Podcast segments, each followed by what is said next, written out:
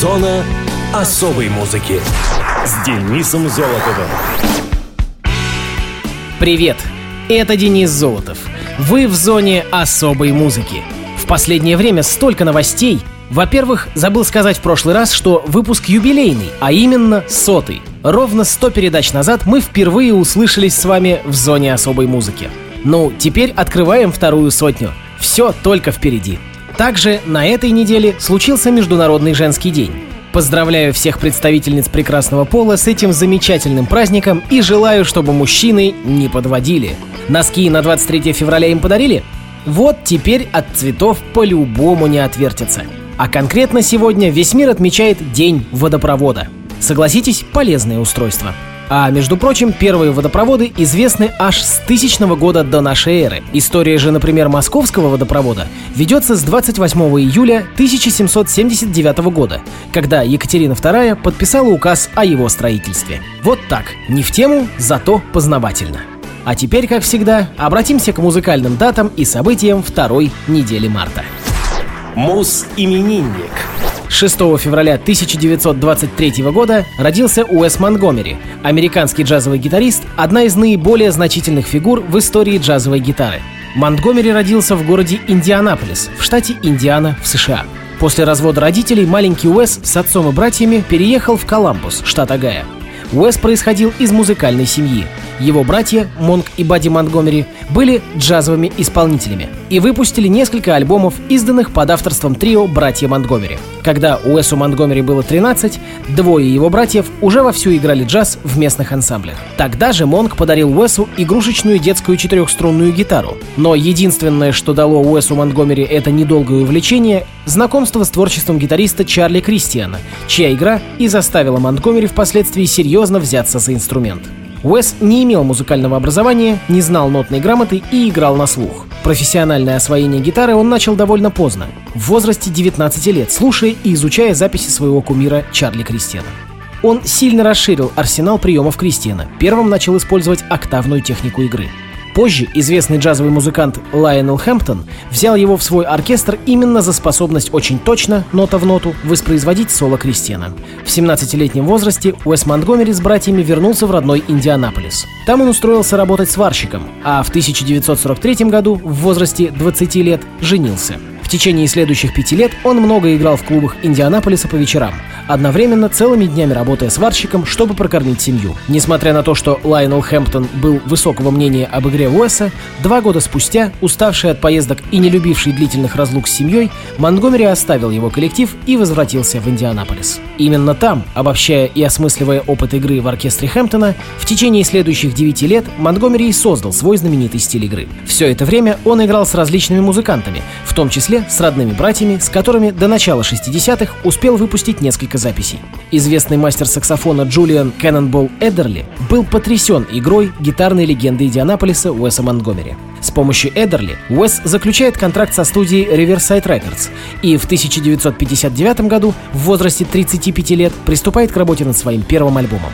В 1960 году альбом The Incredible Jazz Guitar of Wes Montgomery сделал музыканта знаменитым. Незадолго до того в семье Монтгомери родился седьмой ребенок, и необходимость обеспечивать жену и детей заставила музыканта обернуться в сторону более коммерческой музыки. В 1964-68 годах Verve Records выпустила серию первоклассных альбомов Монтгомери в стиле R&B, на которых изысканные гитарные соло послужили прекрасным украшением к таким поп-мелодиям, как Бонни Эмовская «Санни», битловские Эленор Ригби и A Day in the Life и многим другим. Живые же выступления Уэса этого периода были именно живыми, совсем в духе ранних риверсайдовских сейшенов. Постоянная работа негативно сказалась на здоровье Монгомери. С 1959 по 1968 годы он записал около 20 альбомов.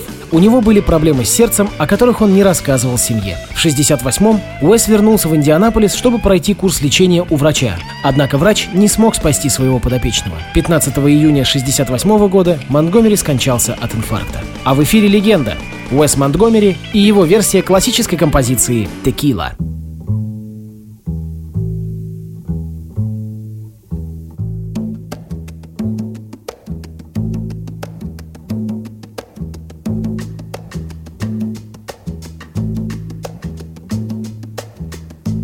Мус-именинник.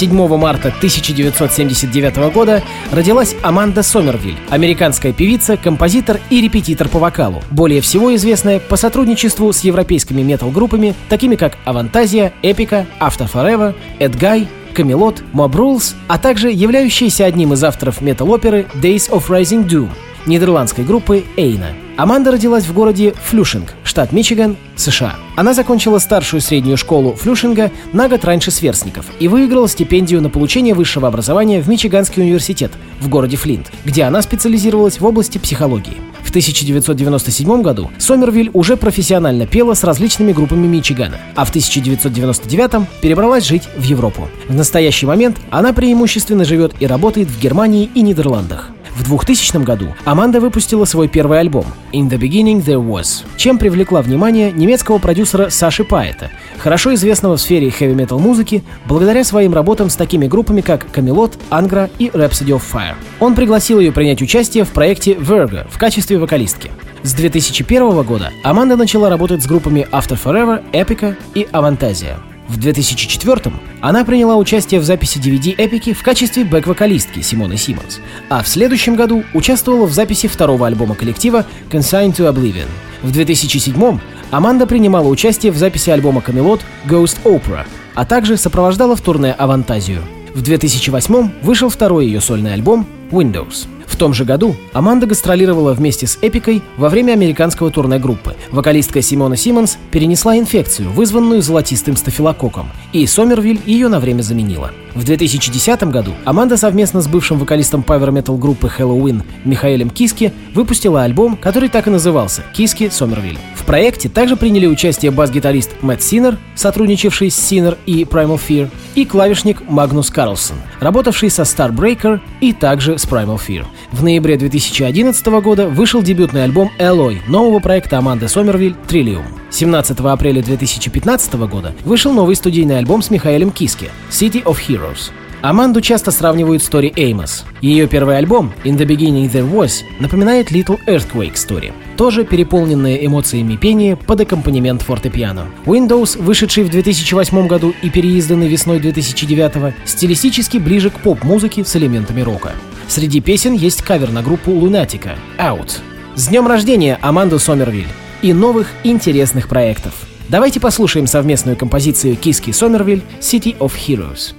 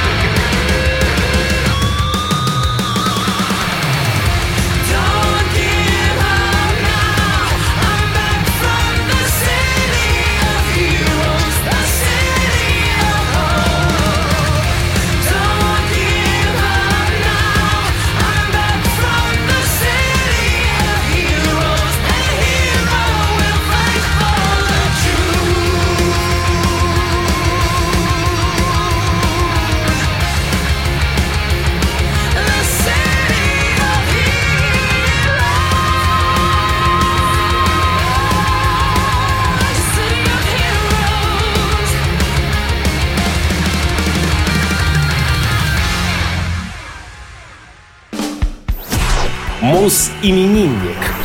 9 марта 1961 года родился российский музыкант, поэт и композитор, продюсер, телеведущий, писатель, лидер московской группы «Мегаполис» и проекта «Капелла берлинских почтальонов», а также глава рекорд-лейбла «Снегири Музыка» Олег Нестеров. Олег Анатольевич Нестеров родился в Москве. Он учился в средней школе номер 70 с углубленным изучением немецкого языка. После школы поступил в Московский электротехнический институт связи, который окончил в 1983 году по специальности передача дискретной информации. Работал инженером инженером-электронщиком на международной телефонной станции в Москве до 1988 года. Три года Олег учился в московской студии музыкальной импровизации. В 1985-м Нестеров возглавил московскую рок-группу «Елочный базар», вскоре переименованную в «Мегаполис». Вокалистом, гитаристом и основным автором песен, которой он является до настоящего времени. В конце 80-х группа «Мегаполис» быстро приобретает популярность в России. В начале 90-х «Мегаполис» дает концерты и записывает альбом в Германии. Выступает на немецком телевидении и радио. В 1990 году музыканты снялись в фильме Александра Ефремова «Наш человек в Сан-Ремо», сыграв самих себя. В фильме звучат песни «Гвозди», «Будущее», «Новые московские сертаки», «Утро». В 96-м Олег получает премию «Золотой граммофон» за песню «Звездочка». В следующем году он начал продюсировать проект Маши Макаровой «Маша и медведи». Через год вместе с Гедрюсом Климкевичусом создает независимую музыкальную компанию «Снегири Музыка». Первый успех на этом поприще пришел скоро. Им стал Найк Борзов. Одним из направлений деятельности компании является работа, связанная с музыкой в рекламе и кино. В качестве музыкального продюсера Олег Нестеров работал над фильмами «Даунхаус», «Одна любовь на миллион», «Неваляшка», «Соловей-разбойник», «Гена Бетон» и другими – а также сериалом «Молоды и счастливы». В 2015 году вместе с «Мегаполисом» музыкант записывает саундтрек к документальному фильму Екатерины Гордеевой «Дети Иосифа». Также он записал роль поэта Мая в радиоспектаклях по сказкам Александра Коротича «Жужа. Путешествие Друндулета» и «Жужа. Свет звезды». Олег Нестеров занимается и преподавательской деятельностью. Он ведет курс продюсирования музыкального проекта в Государственном университете управления и в МГУ на кафедре теории и экономики СМИ, в школе бизнеса RMA с 2000 2002 года и в Академии коммуникации WordShop с 2010 года. С 2006 по 2012 годы Олег был ведущим телепрограмм «По волне моей памяти», «Золотой винил» и «Люди времени». В 2008 в издательстве «Ад Маргинем» вышла дебютная книга Нестерова «Юбка». Написанная в жанре альтернативной истории, но основанная на реальных событиях, книга повествует о зарождении рок-н-ролла в предвоенной Германии 30-х годов. В июне 2016 в издательстве Ripple Classic вышел второй роман автора «Небесный Стокгольм». Жанр – исторический роман и также альтернативная история. В начале июля того же года журналом GQ Олег был номинирован на премию «Писатель года». По следам романа «Юбка» он создал проект «Капелла берлинских почтальонов», который исполняет довоенные берлинские шлягеры в оригинале или переведенные на русский язык с восстановленными партитурами. А мы поздравляем Олега Нестерова с 56-м днем рождения. На радио ВОЗ «Мегаполис» и композиция «Звездочка».